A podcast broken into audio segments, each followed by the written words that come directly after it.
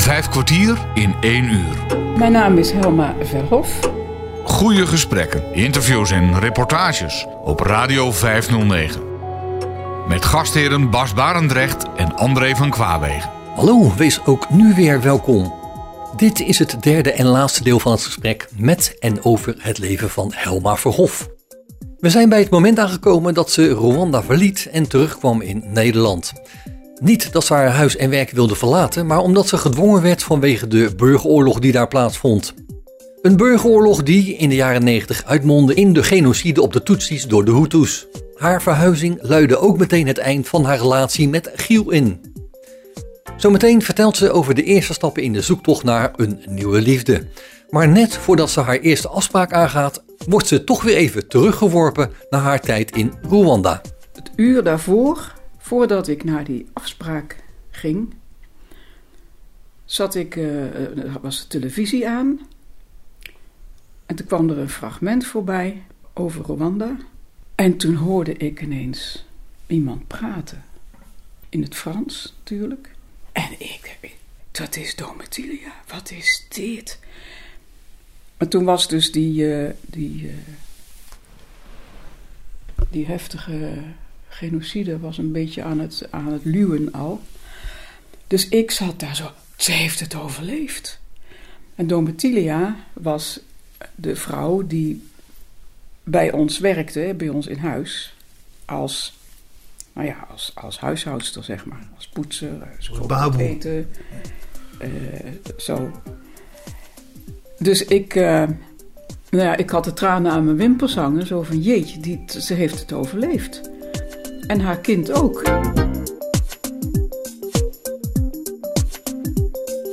Nou, de verkering was uit en ik woonde daar in mijn, uh, in mijn huisje. En uh, ik dacht, nou, ik vind uh, echt helemaal verschrikkelijk niks, hè. Alleen wonen, nee, dat is, nee, dat vind ik niet fijn. En alleen eten, ik vind dat van een eenzaamheid. Maar ja, als het zo is, dan is het zo. En dan moet je daar het beste van maken. En dat weet ik veel. En uh, ik dacht van, ja, hoe kom ik nou aan een nieuwe lief, hè?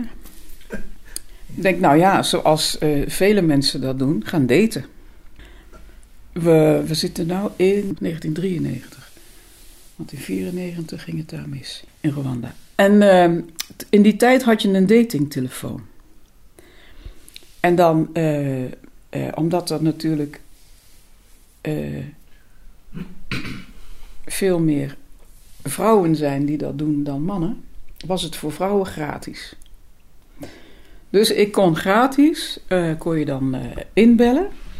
En dan kon je een, een box aanmaken.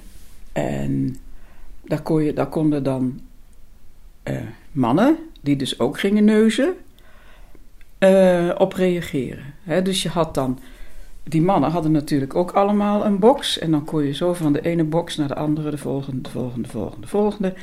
En dan hoorde je al die ingesproken advertenties. Nou, daar heb ik me uitstekend mee vermaakt. Nachtenlang. Dat was zo leuk. Want dan had je een gesprekje zus en een gesprekje zo en een gesprekje hier en daar. En dan had je zo af en toe ook nog eens een date, maar dat was dan niks. En dan ging dat weer over. Maar dat gaf allemaal niet. En, uh, en het was voor mij gratis. ja. Tot ik uh, op een gegeven moment een uh, advertentie voorbij hoorde komen. En hij vertelde dat hij een kunstzinnig beroep had. Dat hij schilderde. En dat hij heel veel met muziek deed. Dat hij muziek maakte. En hij eindigde die advertentie met: En voor je het weet zijn we vriendjes. Ik denk: hé, hey, dit is leuk.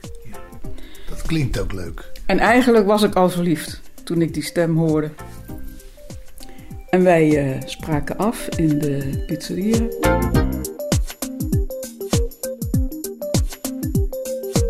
Radio 509. Radio 509. Ik kwam de, die pizzeria, die, die kende, die wist ik goed te vinden. Want daar ging ik wel eens uh, snoepen, eten. En uh,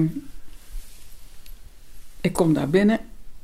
En hij wist dus dat ik zou komen met, uh, met die Bouvier.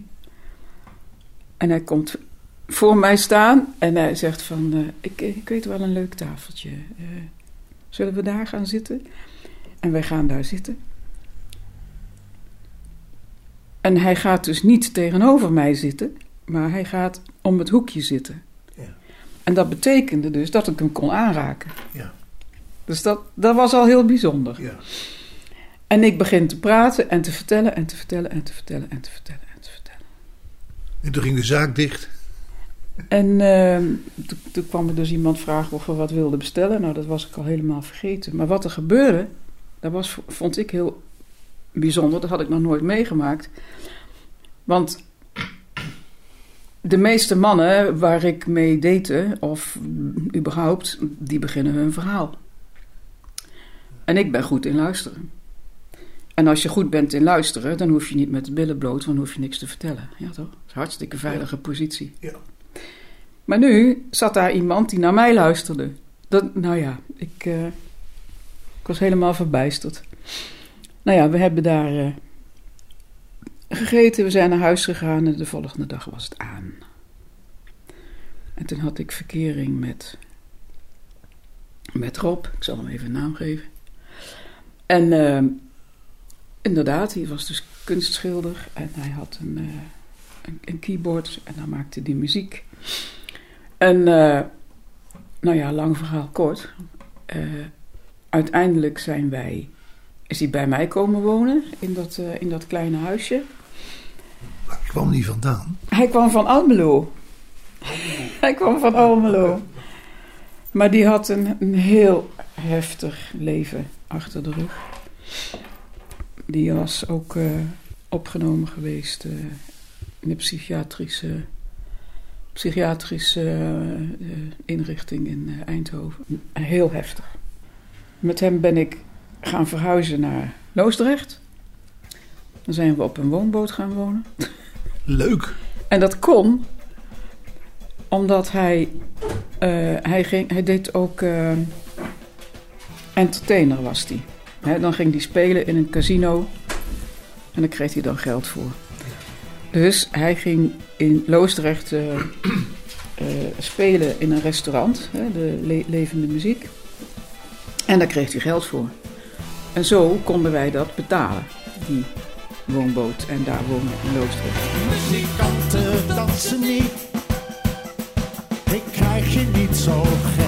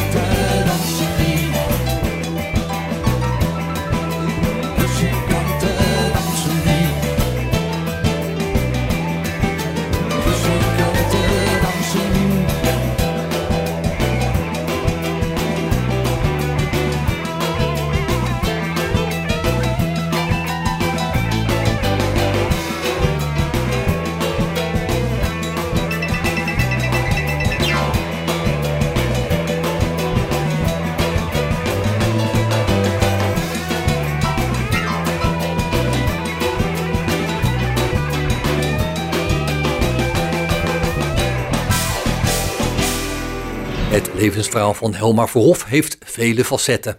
Je hoort het in het gesprek dat Bas Barendrecht nu met haar heeft. Maar winters werd het daar wel erg koud. Dus toen zijn we op dat terrein nog verhuisd naar een, eh, een ander huisje. Eh, maar dat restaurant hield ermee op. Dat restaurant ging failliet. En dat betekende dat wij ook failliet gingen. Dus wij moesten daar als de sodemieter weg. Want dat was natuurlijk hartstikke duur. En eh, ja, wij hadden twee, twee uitkeringkies. Dus ja, daar doe je niet zoveel mee. Oh, wat ben je nat. De hond komt terug van de wandeling. En ehm, die Bouvier was er ook nog steeds trouwens. Dat is wel even leuk. Leuk om te weten, ja. En ik ben toen ik in Loosdrecht woonde eh, paard gaan rijden. Want ik zat in die tijd in het bestuur van de BGG, geleidehondengroep. En daar ontmoette ik eh Beb en Heette ze nou Hanneke of Janneke? Dat weet ik niet meer. En die reden paard in Soest. En eh, ja, dat is leuk, moet je mee. Dat is leuk. Dus daar ben ik toen eh, paard gaan rijden. Maar eh, nou ja, op een gegeven moment eh, de- de- ging dus de boel failliet daar en, eh, en wij ook. Dus wij moesten. Oh ja, en we hadden ook nog een zeilschip gekocht. Toen wij nog in, in Eindhoven woonden. En dat zeilschip dat lag in IJsden, helemaal onder Maastricht. Ja. En dat moesten we ophalen. Nou, dat, dat, ja, dat hebben we gedaan. Maar toen hadden wij dus een, moet je voorstellen, een woonboot met daarnaast, die lag eraan vast, een zeilschip. Ja, leuk hè? Zeilen gingen wij. En dat was echt zo decadent. Moet je je voorstellen, had je daar. Dan, dan vertrok je met, eh, met die zeilboot en dan zeilde je over eh, eh, de Loosdrechtse plas. En dan aan de andere kant van die plas had je een terras aan het water. Dus dan legde je je bootje aan het terras. Dan stapte je op het terras. Dan ging je daar koffie drinken. en dan Bestelde je je stapte drankje. weer in je bootje. En dan ging je weer terug naar huis. Geweldig. Ja, mooie dingen gedaan. En op dat zeilschip was ik matroos. Dus eh, eh, ik eh, hees de fok. En ik hees het grootzeil. Dus eerst, het, eh, eerst de fok op de punt vastmaken. En dan eh, het grootzeil. Ja. En eh, ik heb al heel lang een bijnaam, Bol. Ik, ik heet voor heel veel mensen heet ik Bol. En dan zat ik op de, op de punt met het touw. En dan was alles in orde. En dan ging Rob starten. En dan riep hij: Los, Bol. Uiteindelijk zijn wij. Was eh, leuk. ja, dat was heel leuk. Los, bol. En uiteindelijk zijn wij eh, in Vollenhoven terechtgekomen. Ja, Vollenhoven. Want daar, hadden ze, daar kon je kiezen uit de huizen waar je wilde wonen. En daar was een haven. En daar is dat schip helemaal eh, gestript. Dus eh, helemaal eh, alle lage verf eraf en nieuwe verf erop. En van binnen helemaal verbouwd. En toen is dat schip eh, gedoopt. Dus ik heb dat schip gedoopt. Ik doop u losbol. En ik wens u en uw bemanning een behouden vaart. losbol, Leuk, het ja, schip ja, losbol. Ja, dan lagen we bij de sluis en dan hoorden wij... Losbol, een beetje vooruit. Weet je, zo. Ja, ja, ja, dat was echt heel erg leuk. Ja. Nou ja, Vollenhoven, daar willen mensen niet begraven liggen. Dat is echt een vreselijk dorp. En eh, toen Rob daar de eerste week eh, woonde, zei hij al, ik wil hier weg. Ja, oké. Toen zijn wij eh, nou ja, met dat schip gaan varen. En eh, door de weerribben. Ja. Ook een mooi gebied. Ongelooflijk. Ja. Je hebt daar overigens het, eh, het, het dorpje Muggenbeet. En dat klopt ook.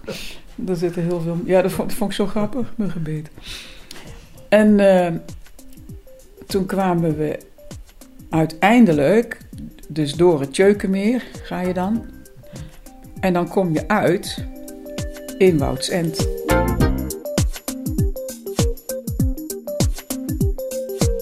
Vijf kwartier in één uur. Dus wij eh, kwamen aan in Woudsend. En in die tijd was, toen wij daar kwamen, toen was daar de,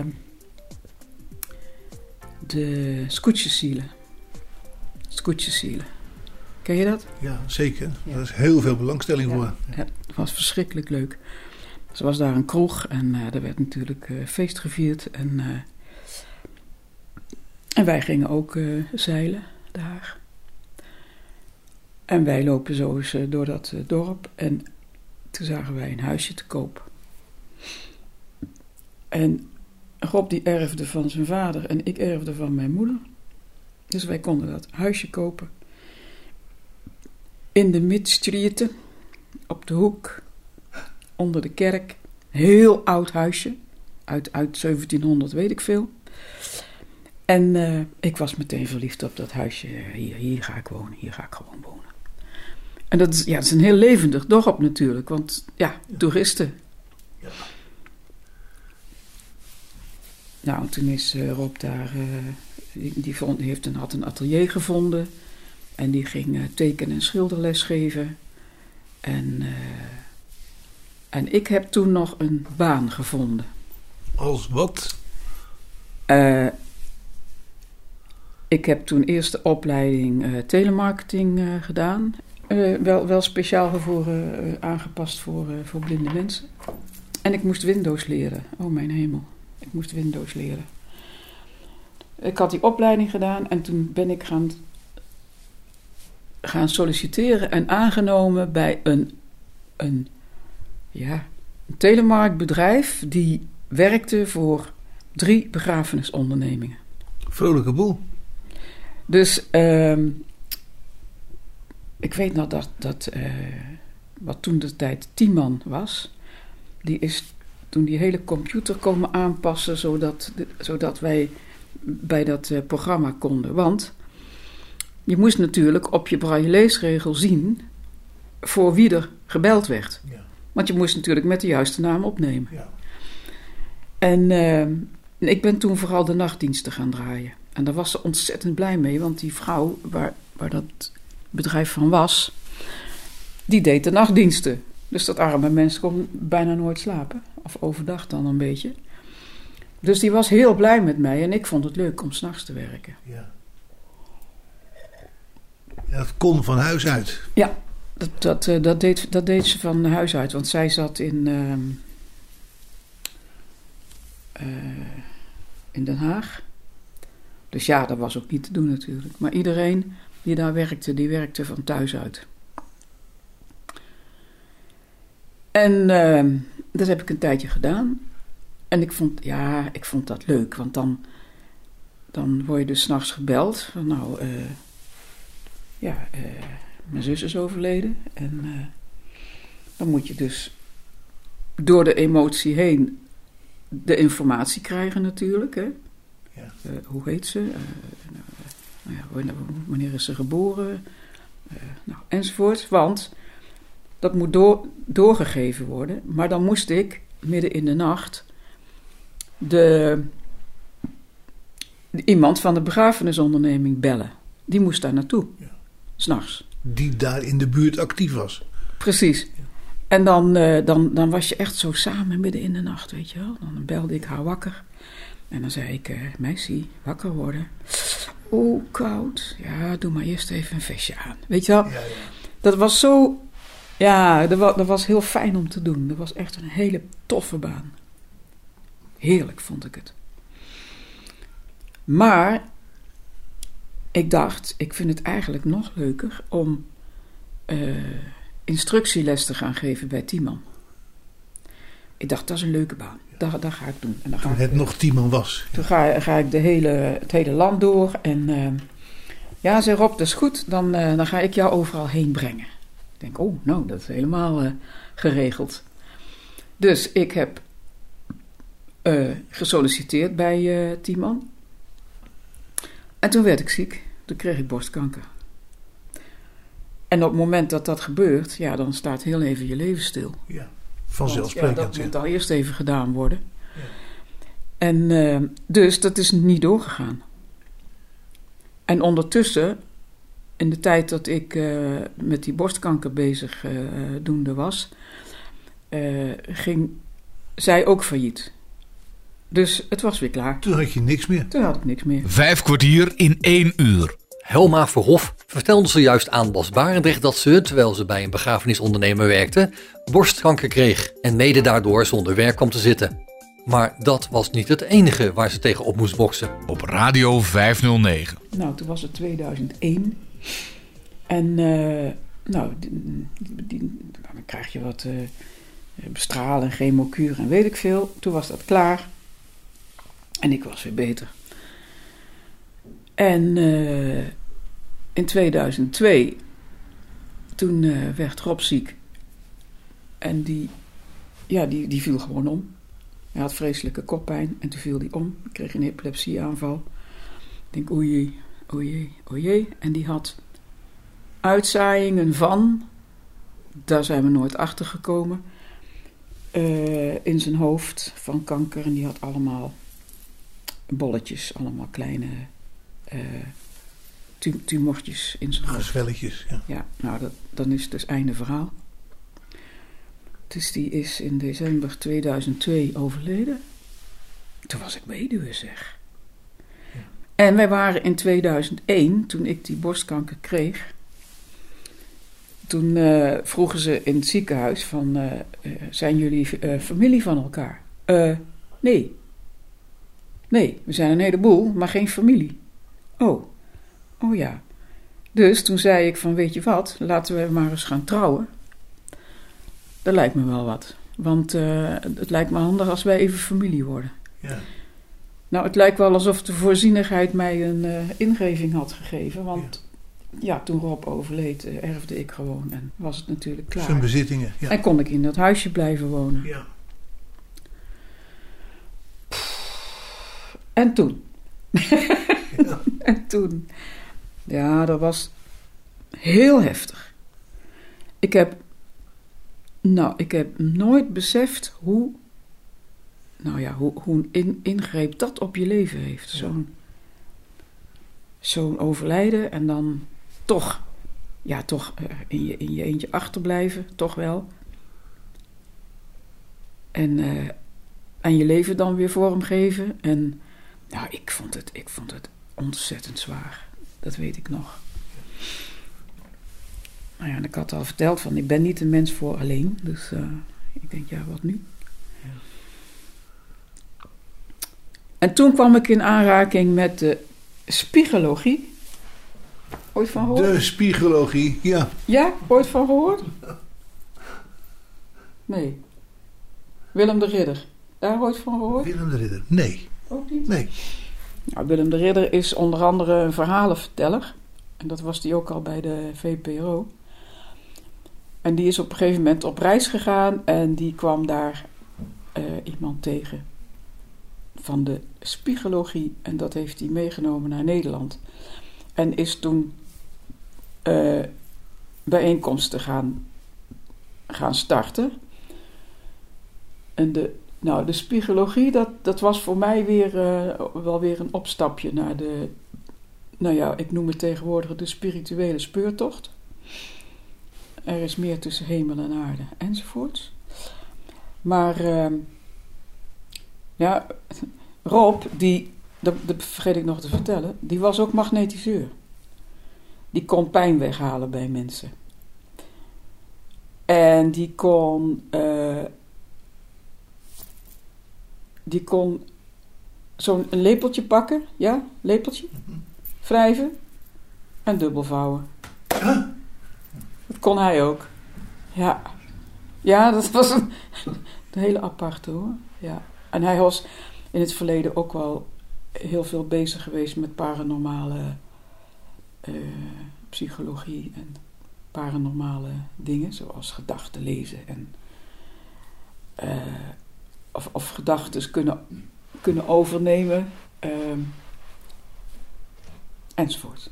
Dus psychologie.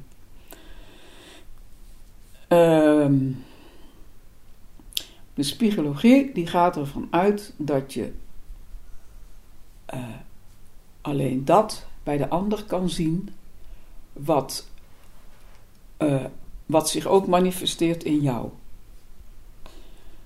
Dus als jij verliefd wordt, ik noem maar even wat, dan word je ook heel ernstig verliefd op jezelf omdat je in die ander jouw eigen kwaliteiten ziet. Zo. En als je nou boos bent op een ander, dan is het heel leuk om even naar binnen te gaan loeren. En eens te gaan kijken of je op dat onderwerp eigenlijk ook boos bent op jezelf. Ja. dat is heel leuk. Maar de psychologie, die, uh, uh, die gaat er ook van uit dat je uh, dat aantrekt wat je uitzendt. Dan hebben we het, hebben we het ineens over de, de wet van de aantrekking. Dus daar waar jij synchroon mee bent, komt ook op jouw pad, komt ook in jouw leven. Ja. Met andere woorden, je bestelt het. Als jij uh, zeker weet, ik kom dadelijk op die parkeerplaats aan, en dan is daar een plekje voor mij waar ik mijn auto neer kan zetten. Probeer het uit, het werkt. Ja. Dus je kan bestellen.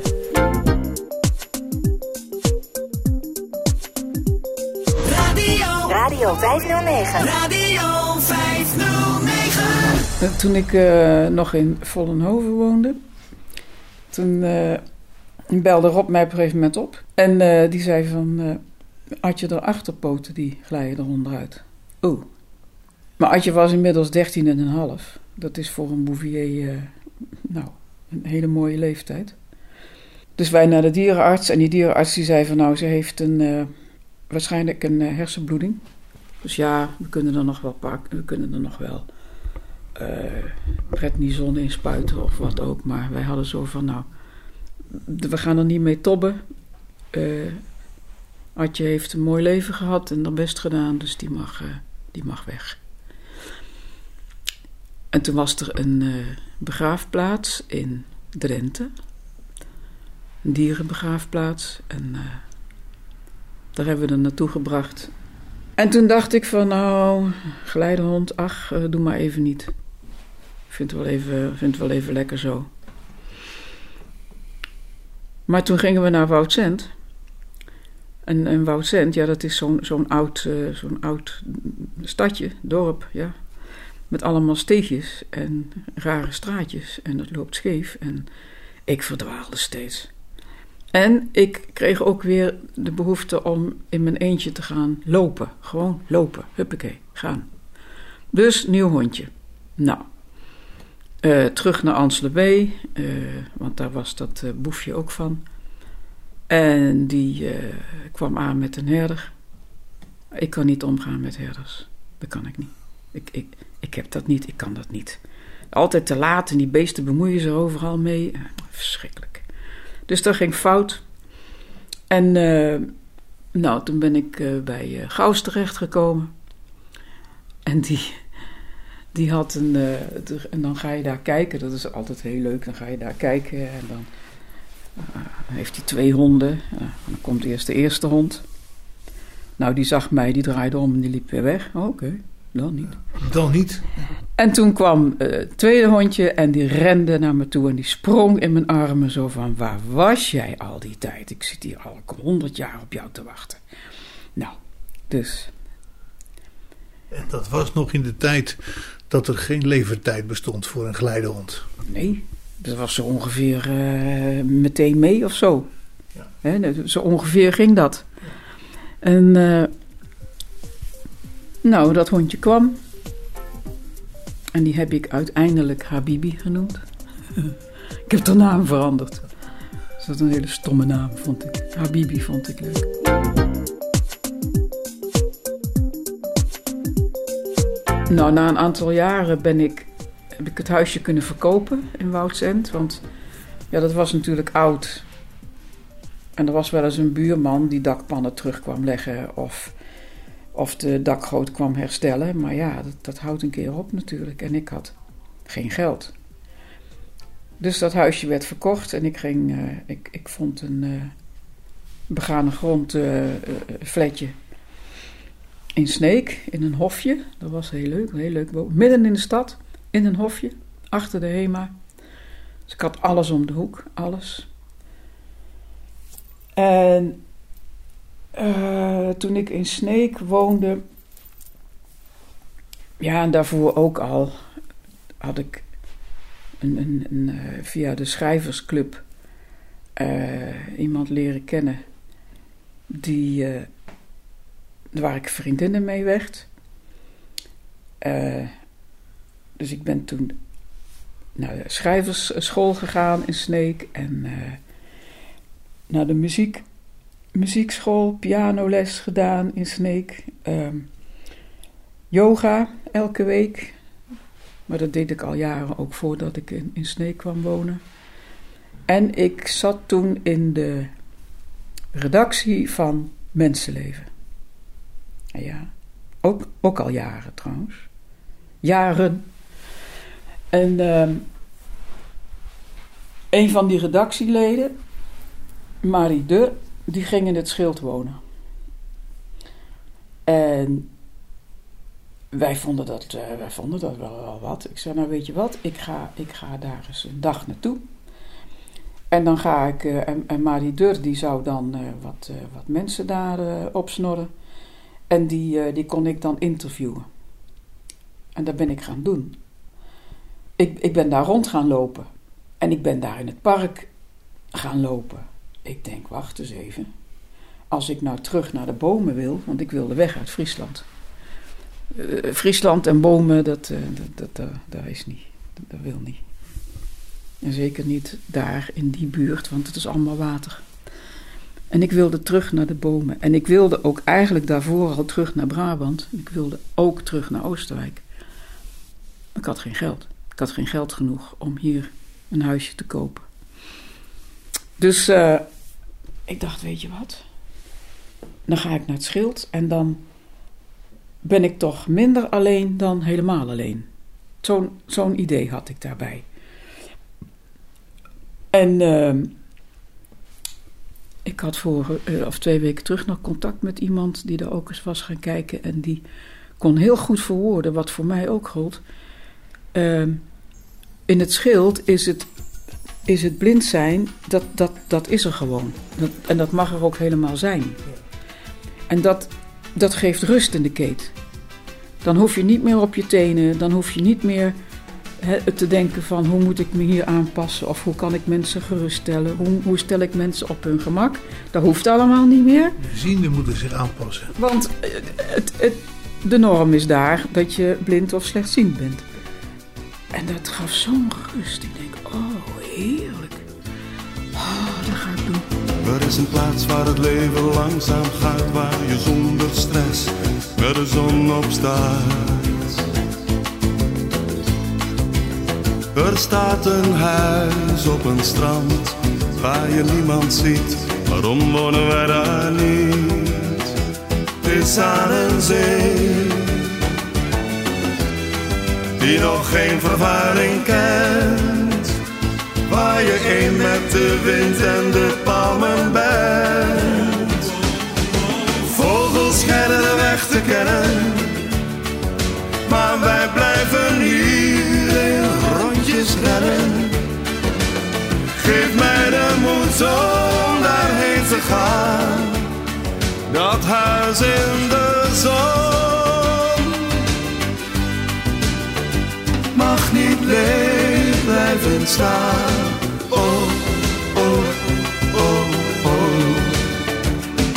Er is een klok die al jaren achterloopt en geen winkel die de krant van vandaag verkoopt. Oh, we zien de kinderen spelen op het plein en jij hebt de tijd om bij mij te zijn.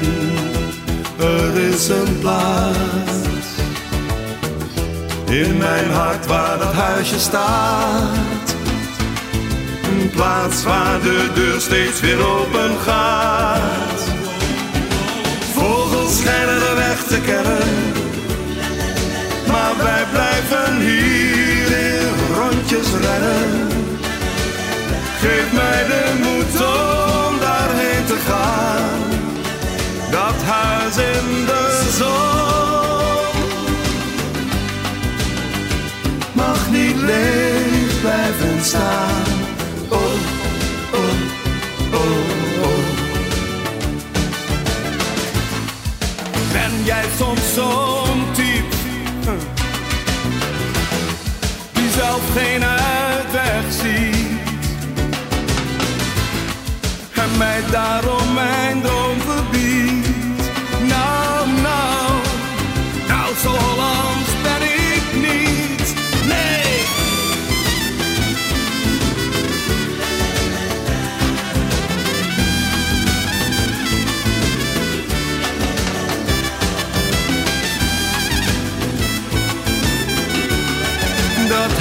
In de zon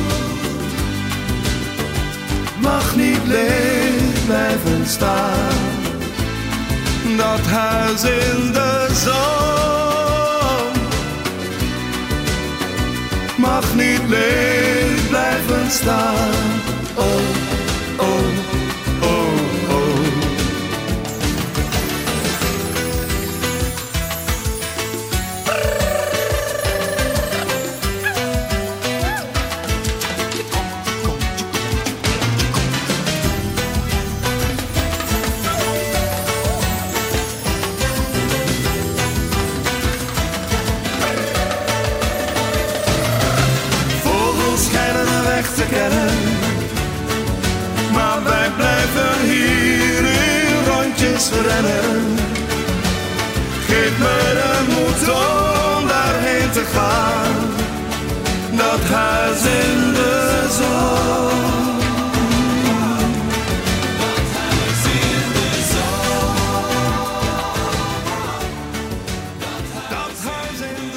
Je luistert bij vijf kwartier in een uur naar het levensverhaal van Helma Verhof. Ik had vrij snel eh, een eh, appartementje daar.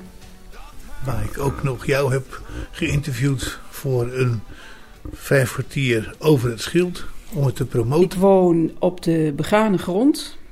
En dat wilde ik graag omdat ik dan met mijn hondje via mijn eigen achterdeur naar buiten kom. En ik vind het ook eh, heel erg leuk om mijn eigen ingang te hebben. Dat ik niet door de gangen naar huis hoef. Eh, als ik mijn deur uitstap, dan kom ik terecht op mijn eh, terrasje. Een mooi terrasje. En daar zit een hekje omheen, ook vanwege dat hondje. En als ik daar uitstap, dan kom ik onder de bomen. En dan hoef ik alleen maar blind voor te zijn. Dat is het enige wat, ik, wat, wat moet. En boven de 55. Nou, dat klopt allemaal. Ik heb mij ingeschreven en alsof het zo moest zijn, anderhalf jaar later, had ik hier... Ja, het was een warm bad. Echt hoor. Het was daar heerlijk. Ik weet nog dat ik daar, en dan moet ik, dat moet ik zo vaak aan denken. Toen was ik in het park aan het lopen, het was prachtig weer. En ik ga daar op een van die grasvelden liggen, ga gewoon liggen, met, met Habibi naast me. En wij lagen daar en ik dacht, nu ben ik voor 100% veilig. Er kan mij hier niets gebeuren. Nou, dat is, dat is, dat is ongekend. Ja. Dat je helemaal je kan overgeven. Helemaal. Zomaar. Ja. En eh, nou ja, toen de tijd hadden we een hele toffe directeur. Waar ik het ook heel, heel erg goed mee kon vinden. En ja, die, die directeur die kende iedereen die daar woonde. Bij naam. Ja, dat. Die was geïnteresseerd in het, in het welzijn van de mensen. Ehm, Ja. En het, het gaat heel ver in de praktijk. Onze medewerkers worden geacht als ze een cliënt tegenkomen in de gang, natuurlijk even gedag te zeggen, maar ook meteen even hun naam daarbij te noemen, zodat de cliënt weet wie die voor zich heeft.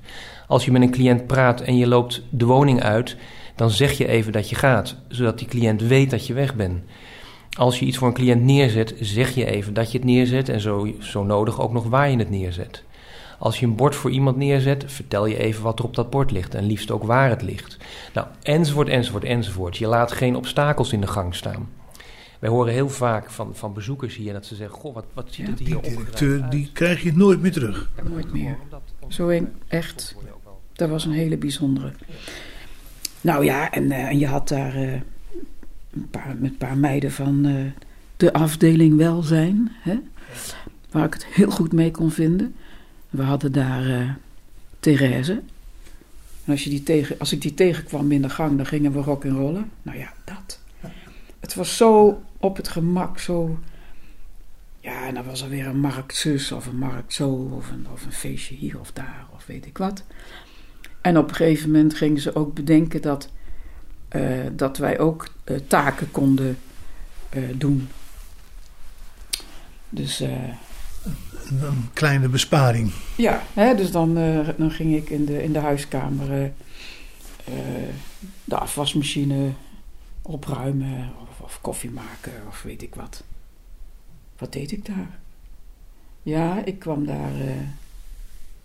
was dat nou een of ander feest? En dat werd georganiseerd door een, door een vrouw die Marjolein de Graaf heet. En eh, dat, toen, er was een, een verwen, verwendagen. Ik weet niet, zoveel jaar bestaan of zo, weet ik niet meer. En die kwam ik toen tegen. Kon je je laten verwennen? Ja, er waren allerlei eh, plekjes in het schild gemaakt waar je, waar je massa, een voetmassage kreeg. Of waar je, nou ik weet niet, van alles leuks. En eh, toen kwam ik Marjolein tegen. Daar ben ik toen vriendinnetjes mee geworden. Maar ondertussen, ja, dat speelde natuurlijk ook nog in Wouds End. Had ik mijn boek geschreven. En dat boek, dat kreeg als titel mee Losbol. En, eh, want ik, ik schrijf daar, dat is een van de verhalen, heet Losbol. En die uitgeverij Trivium, die, eh, die wilde dat uitgeven. Dat hebben ze ook gedaan. Maar, maar dan op het schild eh, liet ik natuurlijk ook dat boekje aan iedereen zien. Dus dat is Marjolein, die, eh, zo leerde ik haar kennen.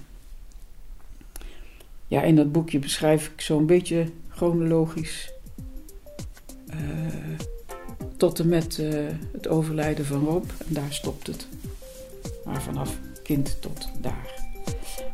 In, in korte verhalen. Radio 509. Vijf kwartier in één uur. Ik ben slecht in jaartallen. 2000, 15, 15 denk ik. Nou ja, iPhone. iPhone. Ik moest aan de iPhone. Iedereen vond dat ik aan de iPhone moest. En eh, ik vond het eerst maar flauwekul. Ik denk, wat moet met, met zo'n ding? Maar ja, uiteindelijk toch dan. eh, hè? Dus ik had een iPhone, maar ja. Er was een, eh, zo'n forum waar je dan vragen kon stellen. En dan kreeg ik wel leuke antwoorden. Dus zo leerde ik wel een beetje. Op een gegeven moment werd ik opgebeld door eh, Tom Hessels. Of ik het fijn vond als ik eh, les zou krijgen. In ja, nog wat, wat, wat nieuwe Windows dingen en, en de iPhone. En ik zo van ja, nou ja, ja, nou oké, ja, is goed, ja. Maar eh, ik kom niet helemaal eh, naar eh Bartimeus. Waar zat, waar zat hij nou? Ik denk in Zeist, ja. Die meeste doorgaans in Zeist. hè? Ja, hè? meestal. Nou ja, in ieder geval. Ik zei dat, nee, zegt hij, dat, dat hoeft ook niet. Ik kom wel naar jou toe. En toen werden wij verliefd. Toen was het aan. Gelijk al? ja. Oké. Maar ja, dat was natuurlijk eh, nogal ingewikkeld. Het is uiteindelijk allemaal goed gekomen. In januari 2016 eh, is hij bij mij komen wonen. En in 2016, zo eh, in, in de zomer, toen eh, begon het eh, fout te gaan. Tom heeft nog net het fantastische kerstfeest. Dat was altijd eh, gigantisch. Dan zat het hele restaurant helemaal vol. Er konden dan plotseling ineens eh, honderd mensen in.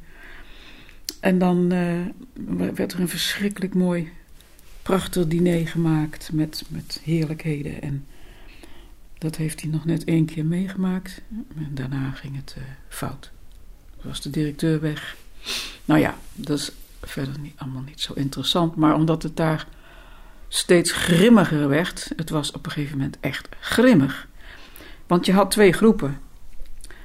Je had een groep die het eens was met de directeur, de toenmalige directeur. En een groep die fel tegen was.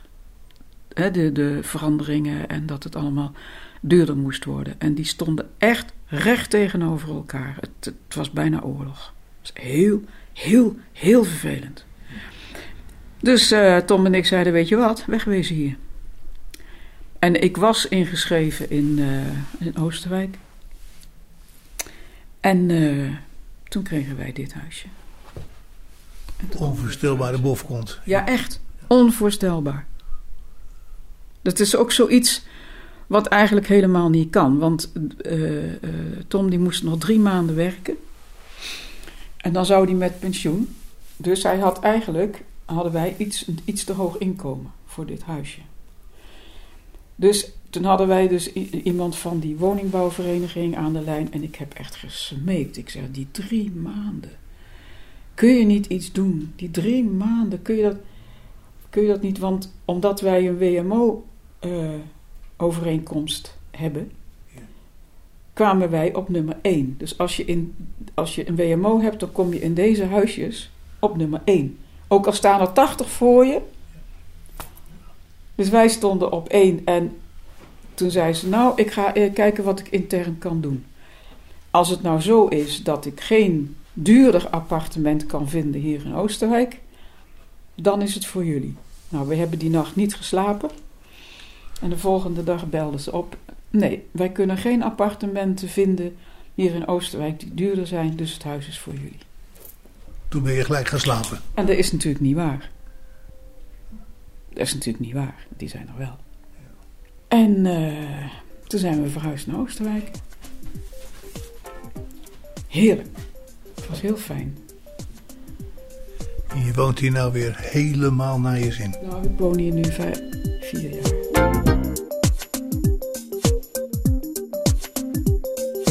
En toen ben ik hier nog eh, vrijwilligerswerk gaan doen. Bij een, eh, een plek waar eh, alle eh, welzijnpunten bij elkaar zitten. Dus ik zat aan de balie. En dan eh, kwamen mensen binnen. En dan eh, hadden ze een afspraak met, eh, iemand van vluchtelingenwerk of iemand van scheidingsproblemen of iemand van. En dan moest ik ze dus, eh, moest ik die mensen bellen. En dan eh, gaf ik ze een kopje koffie, weet je, zo. Dus ik moest ze ontvangen. Dus echt receptiewerk, telefoonwerk. Ik vind dat leuk. Ik vind dat leuk om te doen. En doe je dat nog? Nee, want zij gingen verhuizen. Zij gingen verhuizen naar een andere plek. En op die plek, daar was eh één groot inloopgebeuren. En als er drie mensen zitten waar je iets aan kan vragen... en je kunt met twee oogcontact maken... dan heeft degene waar je geen oogcontact mee kan maken het nakijken. Ja. Zo werkt dat. Ja. Dus dat ben ik niet gaan doen. Nee. En toen zijn Tom en ik eh, de muziek eh, ingedoken.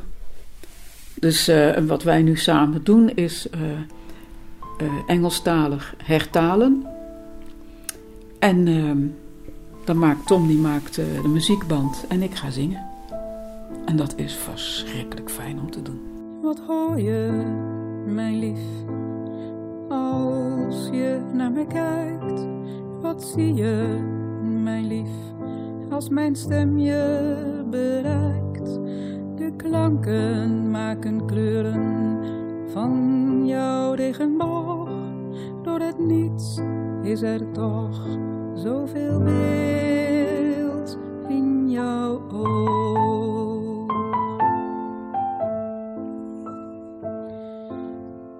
Voel je, mijn lief, van de wereld om je heen? Want jij kijkt, mijn lief, zoals geen een. Het zijn de mensen die verhalen over bomen en stenen, de maan en de sterren.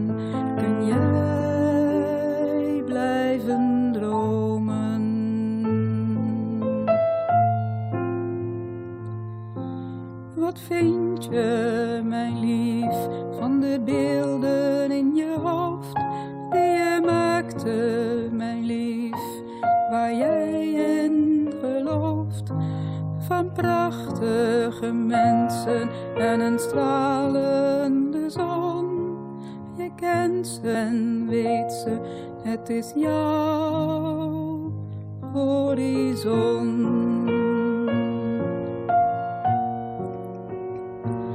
Jij bent een raadsel, mijn lief, in jouw wereld vol geluiden.